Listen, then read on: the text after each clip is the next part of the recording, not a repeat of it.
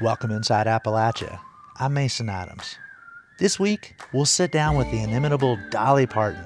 She recently visited West Virginia to celebrate her Imagination Library, which sends books to young children. Children, really, their little minds are open to learning things, and I think if we can get books in their hands, teach them to read in their most impressionable years, I think that's always a wonderful thing. We'll also head to Kingsport, Tennessee, where Jerry Machin makes art from old carpets. When he first started, his wife Linda wasn't impressed. I walk in from work, and my whole kitchen floor is covered with pieces, and he's gonna put a picture together. And I'm like, is it gonna be done before I have to start supper? And it used to be that every grocery store had a trained butcher behind the counter. But that's not the case so much today. So the owner of a Charleston abattoir had an idea. Let's start from scratch with a real apprentice program. Let's teach people from the ground up. You'll hear these stories and more this week inside Appalachia.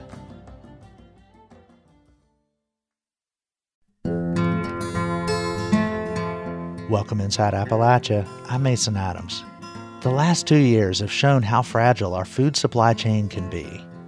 Breakdowns at processing plants and distribution bottlenecks have meant more products missing from grocery store shelves.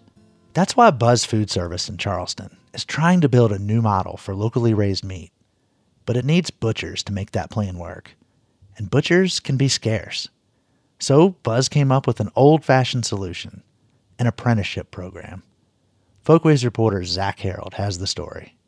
Bo Bellamy gets to Buzz Food Service at 7 a.m., a full hour before the day's meat cutting begins. Buzz sells fresh meat and seafood to restaurants, resorts, and other commercial customers in 7 Appalachian states, all from a headquarters just outside Charleston. But before any of that can happen, the butcher shop has to pass a daily inspection by the U.S. Department of Agriculture. That's why Bo's here, getting things ready. They're not looking for like chunks of meat. They're looking for tiny, tiny little specks. And if they find something like that, they either A, well, you have to fix it, or, you know, they could shut you down altogether. And sure enough, he spots a tiny speck of meat, smaller than the size of a match head, wedged between two tables. See, that little spot right there. He takes a cloth and cleans it off. That's enough to get you in trouble with the USDA. Bo clearly knows his way around this meat shop, but he's only been doing this for about a year. He spent the previous 10 years as a paramedic, riding around on ambulances. But then the pandemic hit. Bo and his wife had a premature newborn baby with breathing troubles. He didn't want to risk bringing anything home, so he quit. He delivered bread for a while, worked for a friend's asphalt company, and then he saw a billboard for a brand new paid apprentice program at Buzz. See, Buzz was expanding. Just down the street from the meat shop, the company built Appalachian Abattoir. Abattoir is French for slaughterhouse, where Buzz processes locally raised cows and pigs.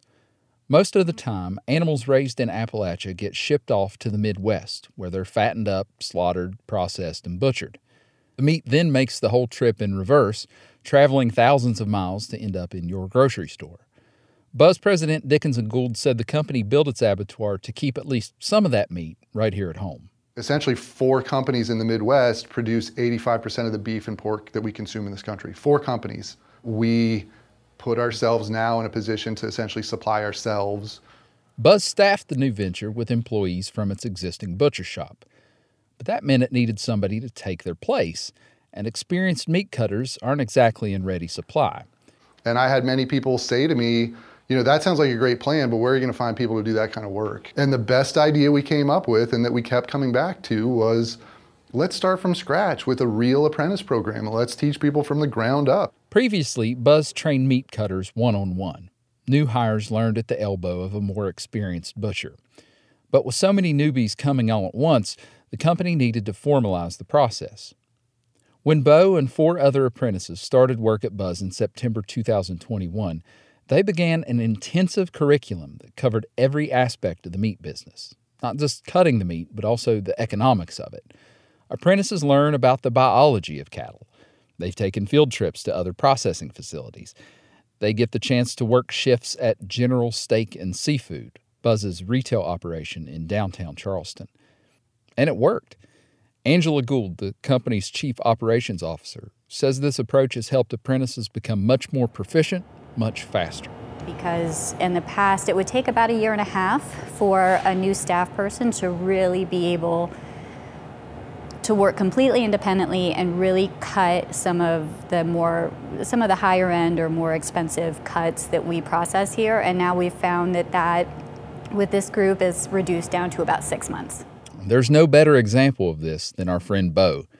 He's become a maestro of the meat shop's bandsaw, rocking the machine's sliding table back and forth, turning beef short loin into identical-looking New York strips. He's even training students of his own after a second class of 6 apprentices started in January 2022. And what you're doing is you're setting it up to look good as a runner. You know, it's 2 years as a paramedic before they allow you to get on an ambulance. So to be able to walk in the first day and start to learn, and then after 5 months to be able to teach somebody else is, yeah, I mean, it's certainly a credit to the program. But Bo's education is only about halfway done. The whole apprenticeship program takes 2 years to complete.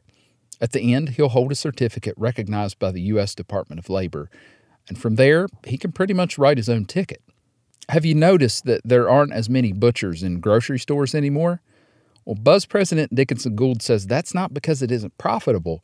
Grocery stores just can't find anybody qualified to do the job. The grocery stores are essentially realizing, where's the next generation of people qualified to do this work? They don't exist, nor is there a school you can send people to for that kind of training. It's exactly the kind of training that we're building here. For his part, Bo says he's going to stick around Buzz for a while. But even if he were to leave and go to work for a grocery store or maybe start a butcher shop of his own, it would still serve Buzz's overall goal to make the supply chains that we all depend on a whole lot shorter. For Inside Appalachia, I'm Zach Harold in Charleston, West Virginia. Hey, call me the meat man. You ought to see me eat now. I'm the meat man. You ought to see me eat now. That story comes to us from our Folkways reporting project, which covers arts and culture in Appalachia. Zach also produced a short video documentary about the Butcher Apprenticeship Program. Check it out on our website, wvpublic.org. In Berea, Kentucky, a group of teens is participating in a different kind of apprenticeship program. They're learning the ancient craft of embroidery and how it's been used for decades to empower women. WEKU's Sherry Lawson spent time at the School of Needlework for Disobedient Women and has this report. Sitting on gold, purple, and red velvet antique couches in a venue that feels like a large but cozy living room, a group of teenagers is hovering over pieces of fabric. They're having sessions on the how-tos of embroidery. 15-year-old Arabella Huff says she heard about the workshop for kids her age when she saw a flyer on Facebook. It said they discussed like feminist and political topics while you stitch, and I was like, okay, I can get behind that. Pushing her wavy brown shoulder-length hair behind her ears, Huff recalls her reaction to the name of the summer workshop, the School of Needlework for Disobedient Women. That made it more appealing to me because I have some very feminist ideals. So I was like, okay, that's my people. Huff says she gets to go just about every day, all day for 2 weeks. There are 12 teens all together, and they talk about everything from media literacy to identity to the rollback of Roe v. Wade. On this day, facilitator Cecilia Roden is showing a few girls how to rethread a needle. Go ahead and pull your needle off. Just take the needle off the thread. Roden is one of the creators of the workshop. It's funded in part by an Art Meets Activism grant from the Kentucky Foundation for Women. Roden says there was a time when needlework was used as a tool to prepare girls for marriage, but she says those skills were eventually used as a form of activism to document injustices. They were also used to stitch things like suffrage banners advocating for the right to vote. Roden says the School of Needlework for Disobedient Women is a nod to all those women and the evolution of their work. They took that skill that they were taught to help marry them off, and they used it to just like scream, I'm not happy, and I'm doing something about it. Kiana Majub, the workshop's other co-founder, says she and Roden are both teaching artists. Majub says they're guiding teens to learn about self-expression using embroidery, and there's something else they're learning here. mostly just learning how to speak their minds and not be afraid to do it here. Hey, Kiana. Majub walks over to a table where four girls are embroidering and chatting. Addison Shepherd is stitching the likeness of a woman's body. The 14-year-old points out the large thighs and stretch marks, saying the body reflects how she looks. I feel like it'll be an empowering move if I just embroider a body, because it reminds me of how everyone is beautiful in their own way. Majub likes Shepherd's piece of work. I think it looks really cool. It added a really cool texture. Across the room, Cadence Perman sits to one side of a gold velvet couch and works on a square of fabric pulled taut with an embroidery hoop. Perman identifies as agender. The 15-year-old is new to needlework, but carefully stitches a design with a message. It says, respect my existence or expect my resistance, and then I made a uterus with my ovaries as the lesbian and non-binary flags. The free 2-week workshop has received some funding and coaching from Shannon Downey, an art activist known on Instagram as Badass Cross Stitch. She says the School of Needlework for Disobedient Women is especially important because, in her words, there's been a backslide in the rights of women and folks of marginalized genders. The only way that's going to change is if we're supporting our young people and understanding that they have power and that they have autonomy and that they have say. The blend of art and activism has been a highlight of the summer for most of these teens who are 13 to 16 years old. Iris Doro Sheehan, Samantha Robinson, Jade Brewer, Alexandra Beisner, Maria Sears, and Kara Miller share some of what they'll take away from the School of Needlework for Disobedient Women. I love the people here. I love the environment. It's so open. Yeah, we feel safe here. Just talking openly and not sugarcoating it, you know? It's given me more confidence being here, seeing that there are women like me. With feminism, a lot of people have been embroidering things related to that. It feels relieving. It feels like this is a trust space where we can be ourselves without worrying about it. The workshop is only in its second year, and co-founders Roden and Majub say they're already working on a plan to replicate it and share it with other teaching artists so their work can do the most good for the most people. In Berea, I'm Sherry Lawson.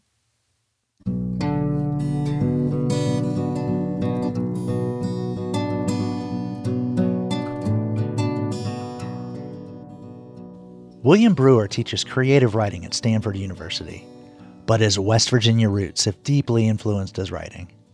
He wrote a book of poetry about the opioid crisis in Appalachia called I Know Your Kind. Now he has a new novel called The Red Arrow. West Virginia Public Broadcasting's Eric Douglas spoke with Brewer about the book and growing up in the Mountain State. Tell me a little bit about the plot of the story, about what's happening in the story. Yeah, so the book begins with the narrator sitting on a train in Rome that's set to depart for the north of Italy. And he's heading towards Modena, a town in the north, hoping to find a physicist that he works for as a ghostwriter. He's working to try to write this guy's memoir to clear a huge debt he's gotten himself into.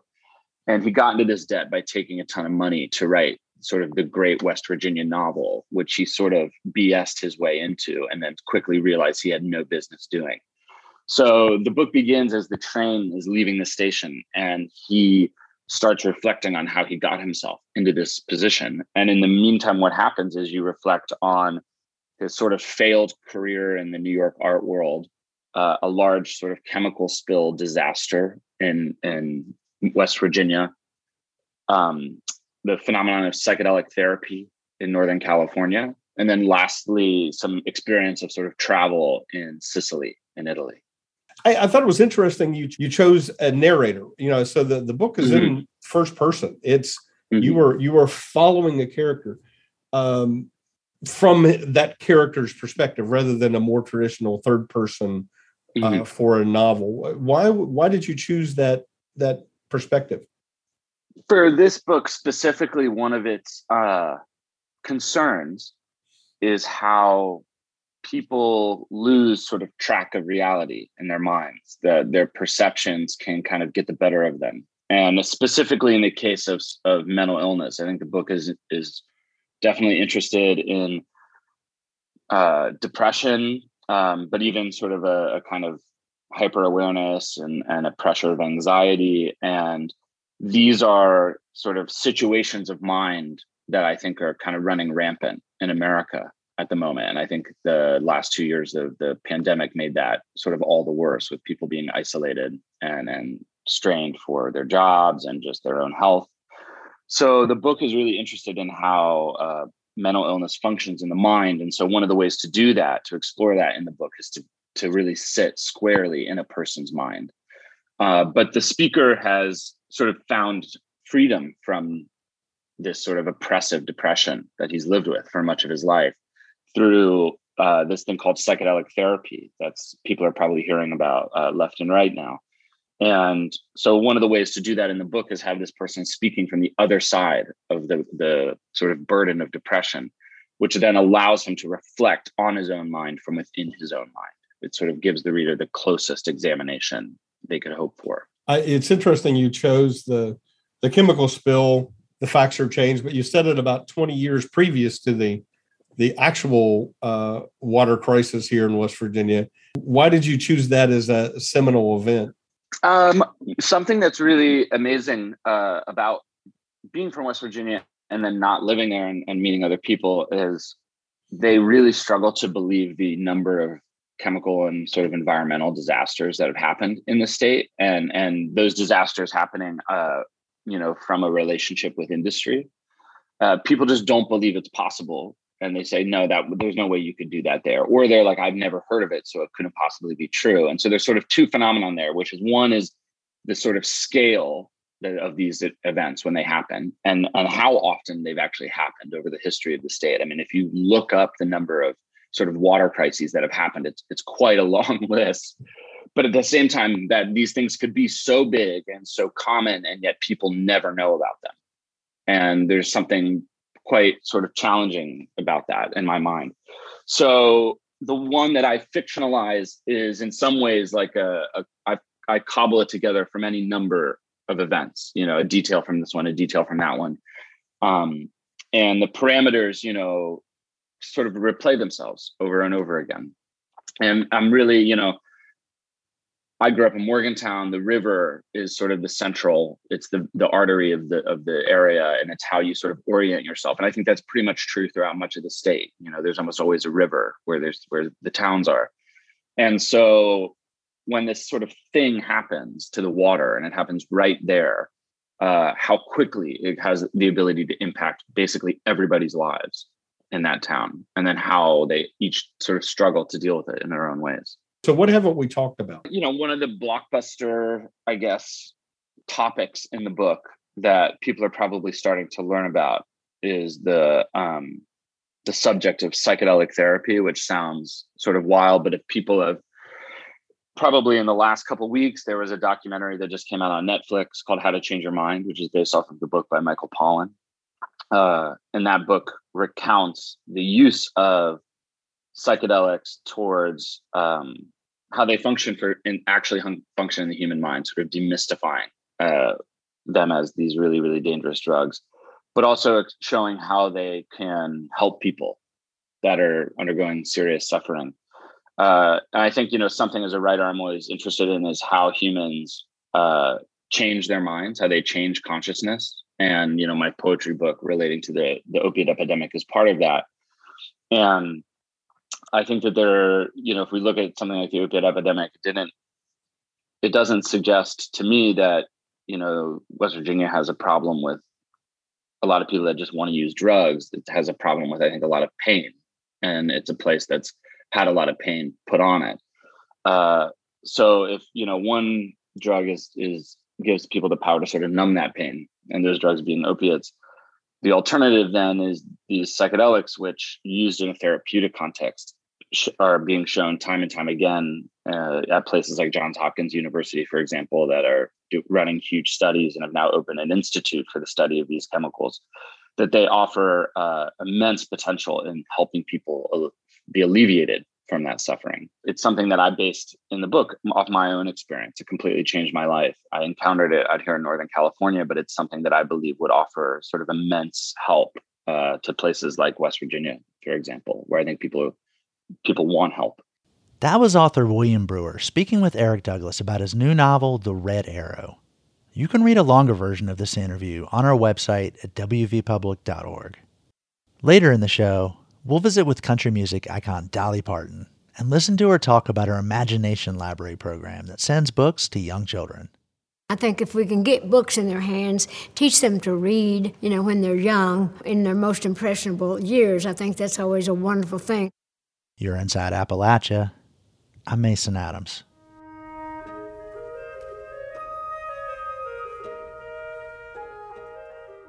Support for Inside Appalachia is provided by Concord University in Athens, West Virginia. With career-focused liberal arts education in more than 80 degrees and programs to pursue various career options, not just a single job. More at concord.edu.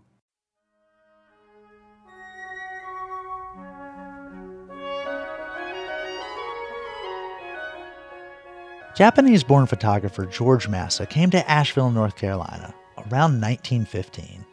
At a time when Asian-born people couldn't be American citizens, Massa was hailed as the Ansel Adams of the Smokies. He documented an Appalachia in transition, and he helped map the Appalachian Trail. But he's seldom remembered. A new book by author Brent Martin takes a closer look at George Massa's life and work. Anastasia Marie at Blue Ridge Public Radio has this. George Massa was a Japanese immigrant who moved to western North Carolina and became one of the pivotal figures in establishing the Great Smoky Mountains National Park.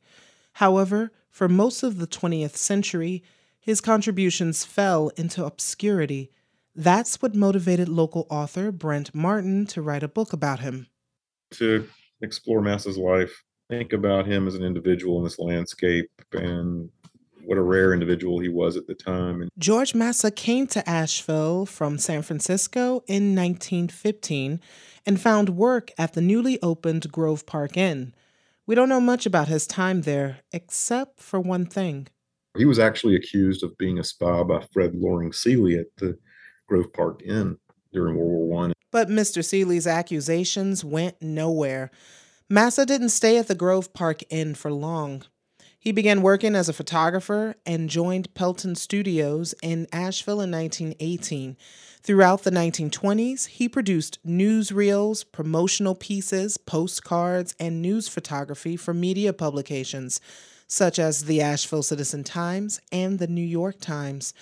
The town of Highlands, even back then, was a retreat for wealthy people, dating back to the times of slavery, and the town hired him in 1929 to take promotional photos for their tourism industry. So did the Asheville Chamber of Commerce. So did the whites-only park, Mount Mitchell.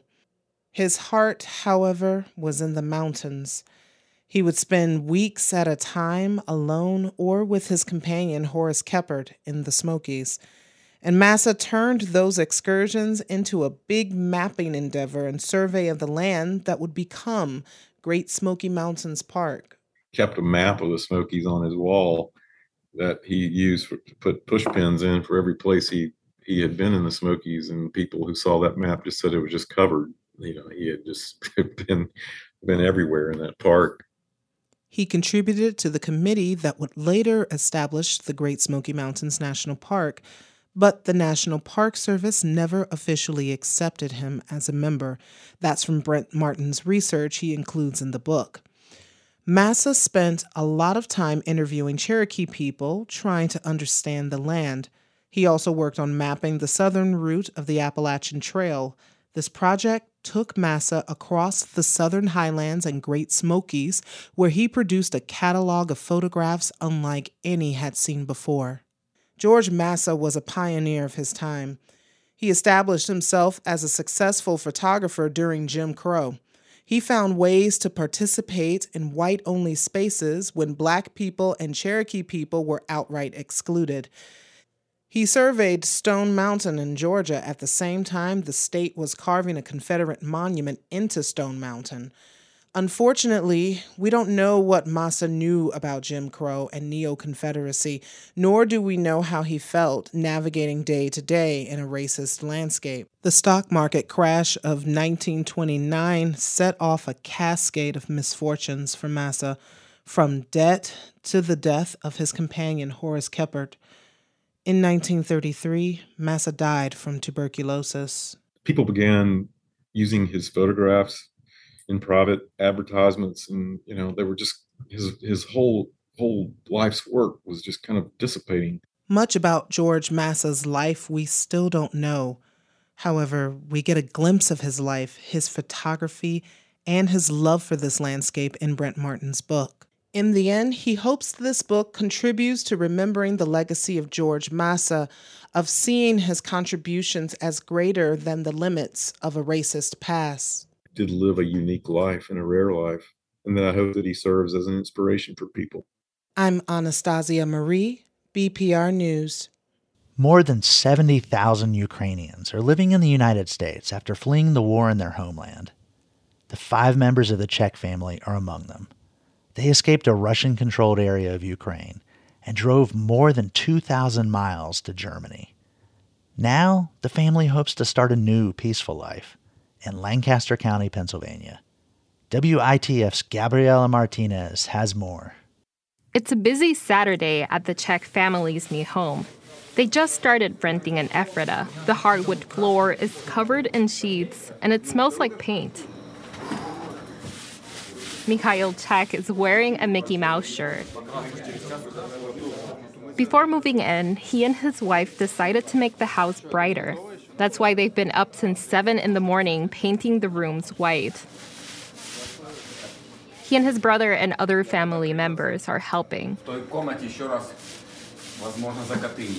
Amid all the activity, Mikhail and his wife, Lilia Czech, found some time to sit down and share their story. This is a book.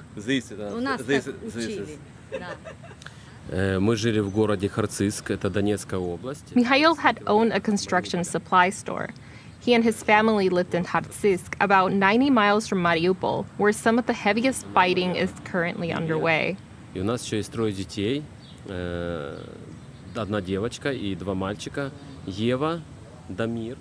children, 1 girl and 2 boys. Yeva is 17 years old, Damir is 14, and Rustam, our youngest, is 10. The family has been in Lancaster County since June. A Slavic church in Ephrata helped them find this house. It's interesting that there are no fences between neighbors here. We used to have a tall fence, 2 meters high, so that you couldn't see over. Here, it's all open. He says he's enjoying the central Pennsylvania summer landscape. Very beautiful. I like how everything is green. It is not the first time the Czech family has had to flee Kharkiv. They left when Russia invaded eastern Ukraine in 2014, but they later came back. Practically speaking, from 2014 through 2022, we lived in a constant state of war. The airstrikes were especially intense until 2016, and then they became fewer and fewer. But when Russia invaded Ukraine earlier this year, they knew it was time to leave. And then in 2022, we finally decided to leave. We just couldn't live there anymore. It was impossible. It became even more dangerous when Russian jets started showing up overhead. We began hiding underground. It was very scary, especially when the planes flew over. We were frightened not only for our own sake, but for our children, because they were really scared. This is Lilia, Mikhail's wife. They would get scared and run to our room. Eventually, Mikhail arranged an escape for his family, a person he knew would lead them to the Russian border. They had one night to pack. We went through woods, through fields, through all sorts of ravines, so as to avoid checkpoints. The main thing for us was to make it to the border. Mikhail and his brother then drove more than 1,000 miles to the Russian-Latvian border. Border guards held them up for 40 minutes, but let them go. Eventually, they made it to a relative's house in Germany. We filled out an application for benefits so that we would have state support on which to live. We started learning the language, and we figured we would stay in Europe. They applied to get benefits and even started learning German, thinking they might stay in Europe. But then Mikhail's cousin, Konstantin Riesnik, who lives in Lancaster County and is the missions pastor at Bethany Slavic Church, encouraged them to apply for a Biden administration program called Uniting for Ukraine. It allows Ukrainian citizens to come to the U.S. for 2 years with the help of a private sponsor. As soon as the opportunity came up... The application process was fast. It took Resnik just under 2 weeks to become a sponsor. I have never seen the federal government move this fast. We filed on Friday, got approval on Tuesday. And then after that, we just bought tickets. Sponsors help the person or family during their stay. You have to provide everything, from housing to... They're not allowed to legally work for about 6 months until their paperwork gets processed. Resnik's family came from eastern Ukraine to the United States, fleeing religious persecution and the Soviet Union in 1995. He smiled, remembering his father and what he went through. So I'm looking at this and thinking, my gosh, this was my dad when we came. And I'm basically watching him repeat my dad's story. And I'm helping him to make my dad's story be a little better than what my dad's story was. Konstantin says it was much more challenging when he came here about 30 years ago. Barely anyone spoke English in our community back in 95. Now everyone speaks English. It's like everyone is an interpreter. What day is today? Tuesday. Tuesday. But the Czech family wants to learn. They go to ESL class twice a week at Bethany Slavic Church in Ephrata. Before class, Mikhail's son, Damir, talked about where he sees himself a year from now. Damir says he will be able to find friends in school and learn English. He'll know the community better and will be able to go on family walks in the park and ride his bike. To him, everything will be okay. And for Damir's dad, Mikhail, he doesn't really know what comes next, but he wants to stay. At the moment, he hopes to get his work permit soon so he can support his family. Gabriela Martinez, WITF News, Ephrata, Lancaster County.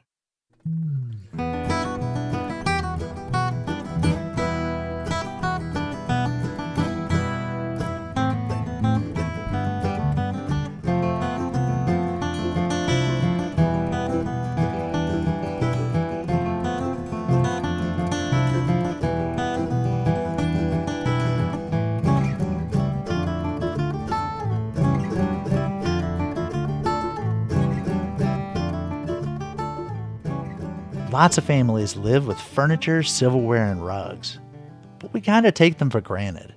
We seldom think about who makes these items or where to turn when they need repaired. One man in Kingsport, Tennessee, has been building and repairing carpets and rugs for over 50 years.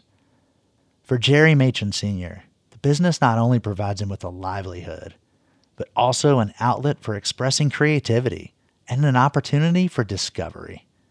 Folkways reporter Nicole Musgrave has the story.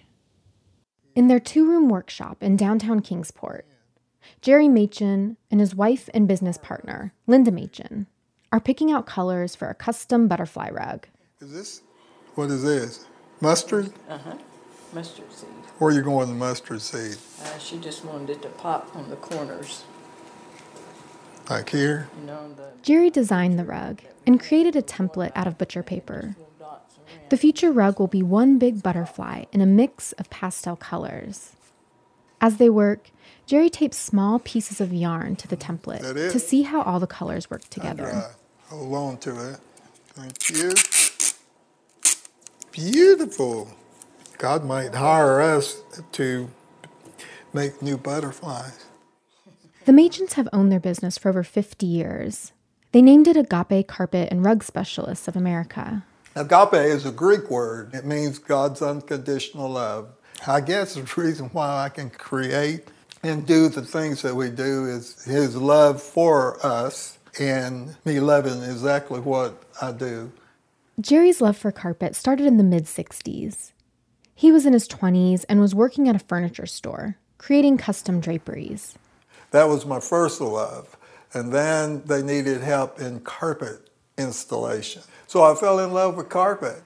Jerry learned the ins and outs of installing carpet while at the furniture store. But eventually, he struck out on his own.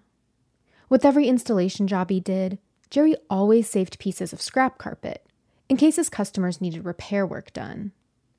After a while, he had so much scrap carpet that he rented out an entire house to store it all in.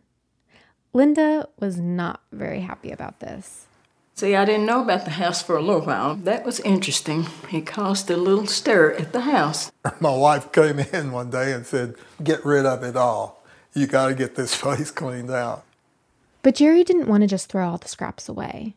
He thought he could make use of them. One day, he saw a painting of a mountain scene, and he got an idea. He decided to recreate the painting with scraps. I said, "I can do that in carpet." I've never built one before in my life. But in my mind, I've thought of it over and over again that I could build that. Linda came home to find Jerry working in a frenzy on the kitchen floor. I walk in from work, and my whole kitchen floor is covered with pieces. And he's going to put a picture together. And I'm like, is it going to be done before I have to start supper? At this point, it was the 70s, so Jerry was working with pieces of shag carpet in vibrant hues of blues, oranges, reds, and pastel pinks. He hand-sewed all the pieces together from the back, and he was surprised by the outcome. When I turned it over, I was amazed at how it looked. It was actually beautiful. After creating that mountain scene, Jerry soon began sewing one-of-a-kind rugs and wall hangings for customers. He's created hundreds of designs, including horoscope signs, landscapes, animals, and logos. For Jerry, it's a thrill to bring an idea to life. I love working with my hands. If you can build it in your mind, you can put your hands to it and you can put it together. Over the years, the business has turned into a family affair.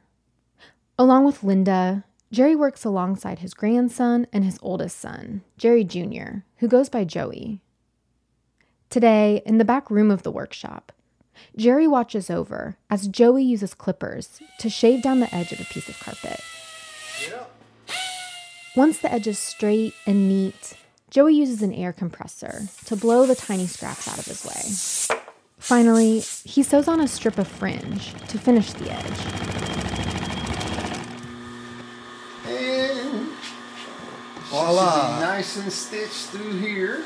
Joey explains that along with installing carpet and creating custom designs, they also do a lot of restoration work. The restoration is a big part of the business. A lot of people have rugs at homes that's been handed down from generation to generation, and bringing those back to life is pretty amazing. But the Machins don't just clean and repair rugs that customers bring in. Sometimes, Jerry will find rugs that people have thrown away. He'll bring them into the shop and give them the new life he feels they deserve. I can tell a real good rug, so when I find a good one, then, of course, I'll stop and pick it up. I like to solve it. I like to go and make it whole again. Instead of trashing it and throwing it away, then I like to repair it or build it back. Much like the custom design work, the restoration work is an opportunity for Jerry to put his creativity and problem-solving skills into motion. Every one of them tells a story. It's not one rug that, especially hand-knotted and tufted, that it's the same. Every one is different. So you have to find the method that they use, the knot that they use to even repair it. If not, it's going to show up. So it's a learning process every day. Jerry's not the only one at the shop who finds creative fulfillment in the installation and restoration. Joey does too. It's more artwork than it is work. It's more creative. You know, you have a chance to expand your imagination on doing different things, you know. And it's a lot of fun. And Linda feels similarly. I didn't even know I had any creative abilities, but I was good with colors and with shapes. Jerry continues to teach others about the art of carpet design and repair. In 2021, he was awarded a Traditional Arts Apprenticeship Grant from the Tennessee Folklife Program. Through the grant, he's mentoring Stacy Kimbler on how to create pictorial wall hangings using a tufting gun. Today at the shop, Stacy's working on a honeybee design. Stacy stands at a 7-foot-tall wooden frame that has a piece of white cloth stretched over it. He holds the tufting gun up to the cloth, and as he pulls the trigger, yarn shoots into the cloth at high speeds, creating the tufted design.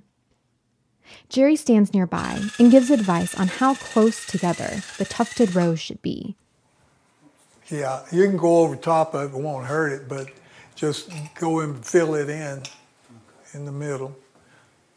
Tighter the better. Yeah. While Jerry values passing down his knowledge of carpet art to others, he acknowledges that there's always more he can learn too. If you have a gift, then the gift should keep on giving. I think it's very important to just keep what we have and learn from it. I don't know everything, and I'll never know everything, but I'm willing to learn each and every day. And after all these years in the business, the possibility of discovering something new is what keeps Jerry going. For Inside Appalachia, I'm Nicole Musgrave in Kingsport, Tennessee. That story comes to us from our Folkways Reporting Project, which covers arts and culture in the region. Nicole also made a short documentary video about Jerry Machin and his colorful carpet art. It's on our website, wvpublic.org. Now, Dolly Parton needs no introduction, but here goes anyway. She's an acclaimed singer-songwriter, actress, pulp culture icon, advocate for children, and noted philanthropist. The country music legend visited Charleston recently to celebrate West Virginia's full 55-county participation in Dolly Parton's Imagination Library.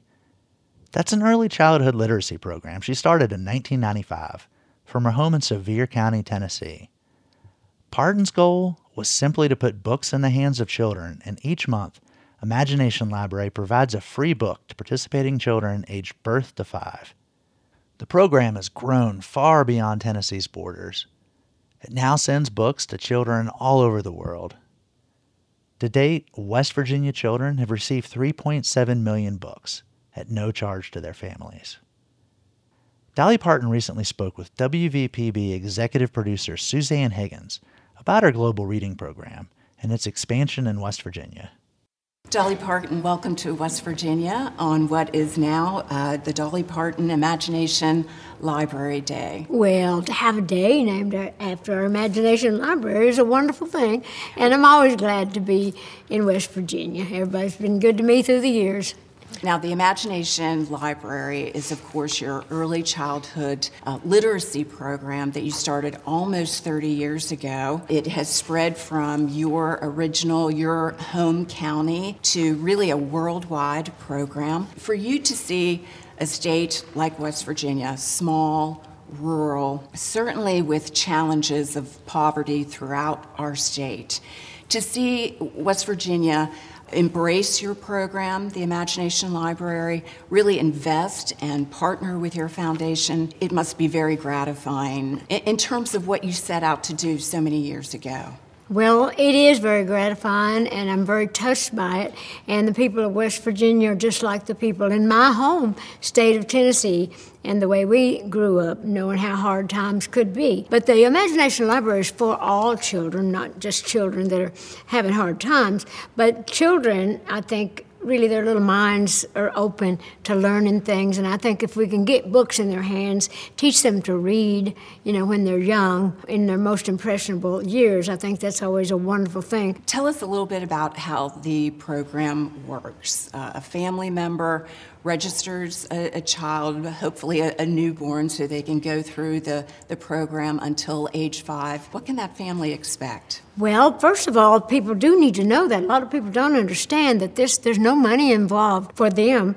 All the parents have to do is to register the child. And that little child gets a book a month, and it comes in the mail with their own little name on it. So as soon as they get big enough to know they're getting this book, they run to that mailbox and they bring it in and have someone else to sit down and read with them, which is great. It's kind of a great way to bring families together, too, whether it's a parent or a grandparent or brother or sister. But it's a wonderful thing just to register and get that little kid going, and it'll learn to love the books, the smell of books, the touch of books, and just, you know, it just really opens their little minds to possibilities. Talk about the inspiration for the Imagination Library. Well, the way I started the Imagination Library was back in my home area of Sevier County, Tennessee. My dad, like so many there, like so many here in West Virginia, they were hard-working people living on farms, and they didn't have. They had a bunch of kids, and the schoolhouses were miles away, and most of them didn't get a chance to go to school, and they couldn't learn. They didn't learn to read and write. My own father, that's who I started the program for.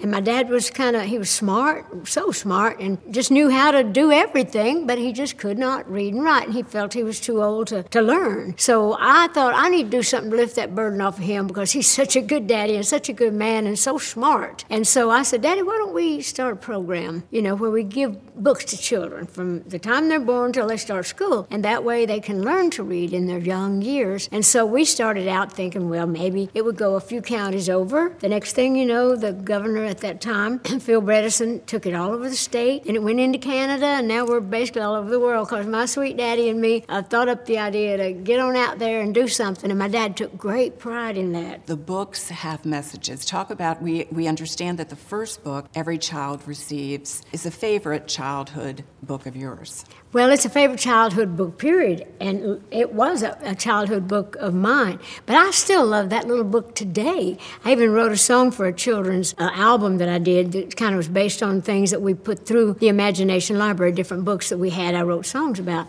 And I wrote a little song about the little engine that could, because that's really the one that we start the program out with, as you mentioned. And so it just really shows children, it just builds their confidence if they're shy or they're afraid and they think they can't do it. And so it's about, I can, I think I can, I think I can, I know I can, I will. And so I've always kind of likened my life to that little engine, and I often say that I'm proof of that. I'm a little engine that did. So, I kept dreaming, I kept pushing, and I still do to this day, because whatever the mountain is, I'm going to get up there and I'm going to climb it until I can see what's on the other side.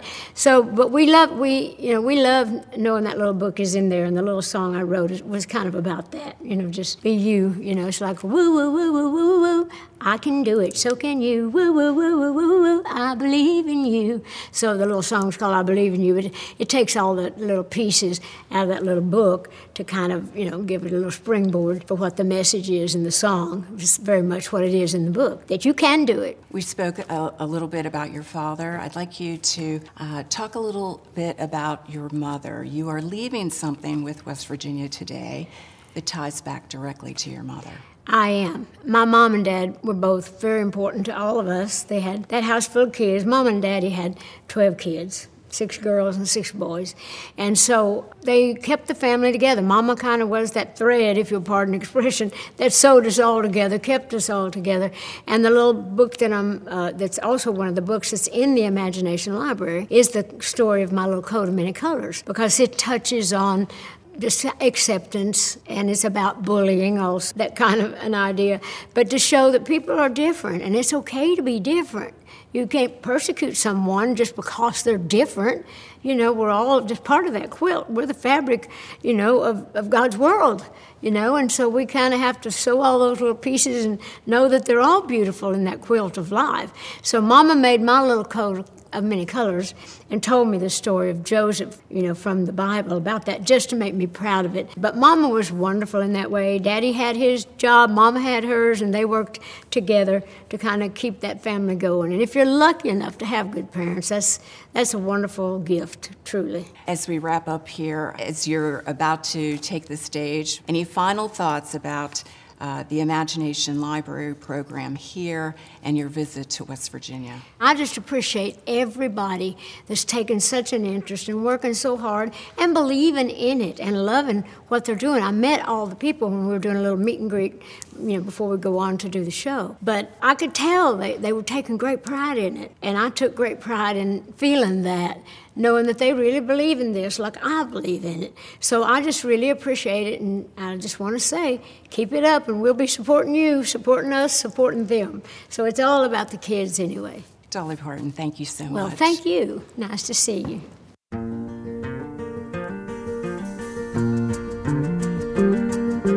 Back through the years, I go wandering once again. Back to the seasons of my youth, I recall box of rags that someone gave us, and how my mama put the rags to use.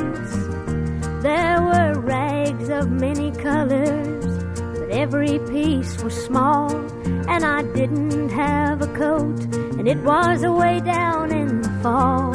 Mama sewed the rags together, so in every piece with love she made my coat of many colors that I was so proud of.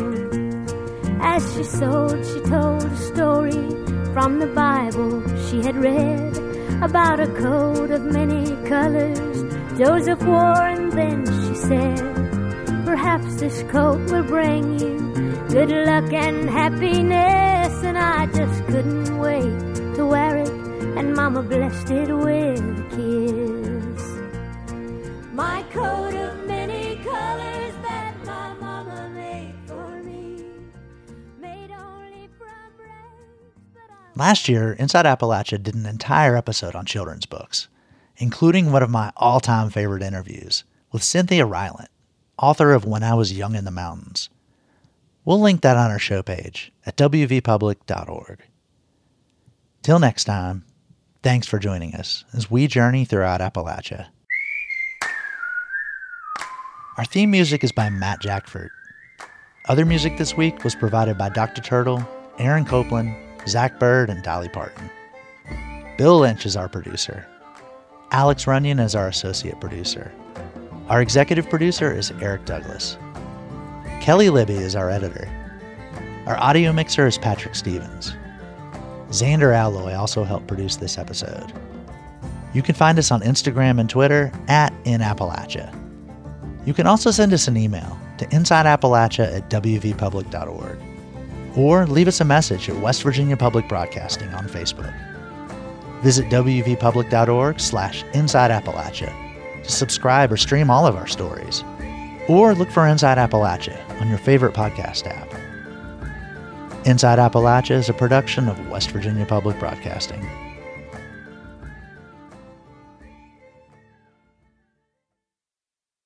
Support for Inside Appalachia is provided by Concord University in Athens, West Virginia.